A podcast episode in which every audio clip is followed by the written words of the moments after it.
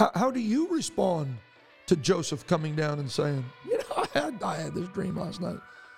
And, and I know we wear Joseph out for his immature mm-hmm. expression of what God had, had just revealed to him vi- via a dream.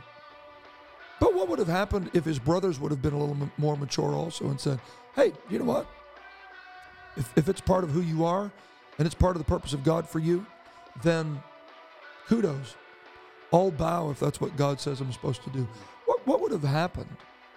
Can, can we really handle God reaching into the midst of our youth group and pulling a missionary out of it?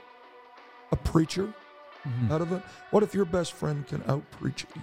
What mm-hmm. what if what if my one of my friends has a church that's larger than me? What what if God allows him access to stages that I never walk on? Is that a problem for me? Mm-hmm. Or do I understand who I am? Mm. In the moment that I understand who I am, I'm not competing against him. I'm trying to discover who I am. And at that moment, I cease being frustrated trying to be him. And I'm more frustrated because I'm not really being who God says that I can be.